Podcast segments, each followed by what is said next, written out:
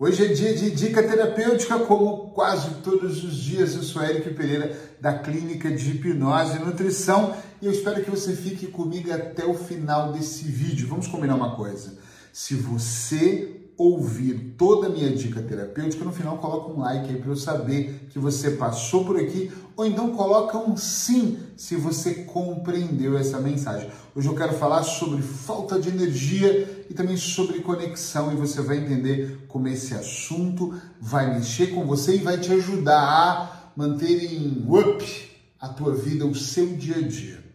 Às vezes nós sentimos que a nossa energia está baixa, às vezes nós sentimos que nós estamos perdendo a conexão com a nossa própria existência, com a nossa própria essência, e nós vamos sentindo. Às vezes acordamos assim, às vezes é no meio do dia você fala: caramba, parece, olha no relógio e fala: parece que já deu para mim. Parece que todo dia acabou já para mim, três horas da tarde, logo após o almoço. Eu vou te contar uma coisa.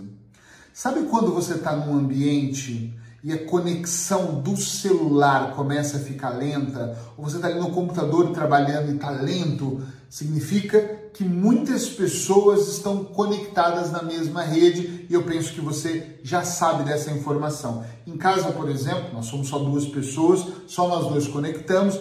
Raras as vezes, apesar de ambos subir e fazer download de vídeos, a conexão está ruim. Mas quando estamos na rua, quando estamos num hotel, puxa vida, às vezes a conexão está difícil e eu vou reclamar, a recepção diz assim: temos um Wi-Fi para 40 quartos. E aí eu entendo que muitas pessoas conectadas na mesma rede vão absorver, vai distribuir a rede. Eric, mas o que, que a conexão da internet tem a ver com a nossa vida? Tudo.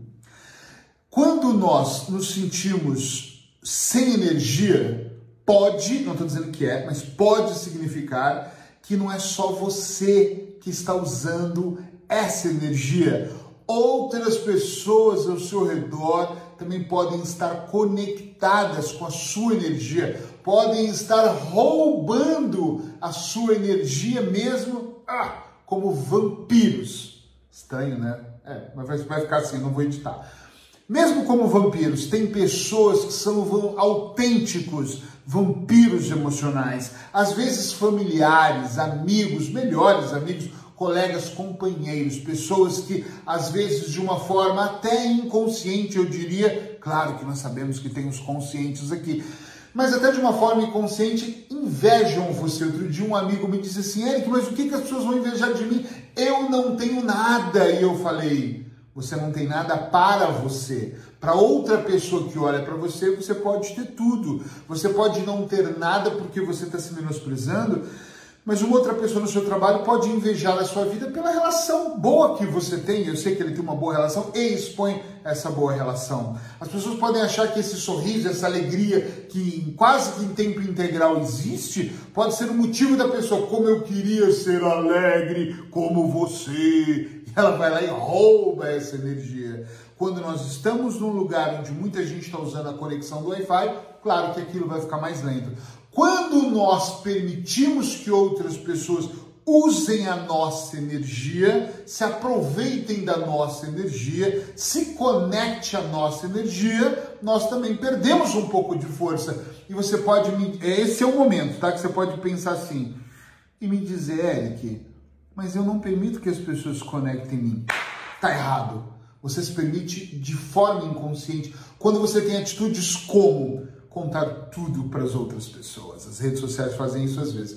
Você começa a contar a sua vida, dos seus planos, dos seus projetos e as pessoas vão se conectando. Tem uma frase que se você me segue há um tempo, você já deve ter ouvido eu falar mais de uma vez e eu amo e vai ouvir sempre que é não culpe a janela, não culpe o vento, desculpa. Não culpe o vento se foi você que deixou a janela aberta. Aí você volta, quebrou o vaso, o vaso do girassol está quebrado. E fala, meu Deus, esse vento desgraçado.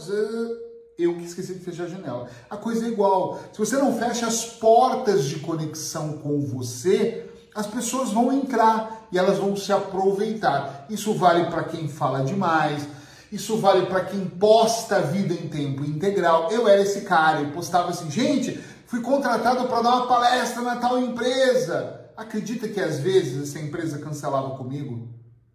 Olha, os ingressos não param de vender. Acreditam que de repente paravam de vender? Eu lembro de falar para os meus amigos o quanto eu ganhava financeiramente de repente os meus negócios começarem a cair. Eric, mas espera, são amigos? Eu achava que sim, alguns eram até hoje são, mas talvez eles achavam estranho. Quando eu cheguei em Portugal anos atrás, eu lembro do sucesso, ainda tenho, mas do início do meu negócio, da minha clínica, e eu lembro de pessoas dizer assim: caramba, tu vem lá do seu país, olha a frase, tá? Você vem lá, de amigos, você vem lá do seu país aqui e faz algo que eu que estou aqui não consigo fazer. Isso não é inveja, isso não é uma conexão, mas eu permiti que isso acontecesse. Às vezes é através de expor nas redes sociais, às vezes é até com um familiar que você começa a desabafar. Eric, então não podemos confiar nas pessoas, não é disso que eu estou dizendo, mas você tem que se proteger. Eu hoje posto coisas que já aconteceram. Eu posto um café que eu já tomei. Eu posto uma viagem que eu já fiz. Eu posto situações que já passaram. Eu faço isso e me sinto bem em fazer dessa forma. Primeiro que o mundo não tem que saber, então grande parte das coisas eu nem posto, eu nem conto, eu nem falo.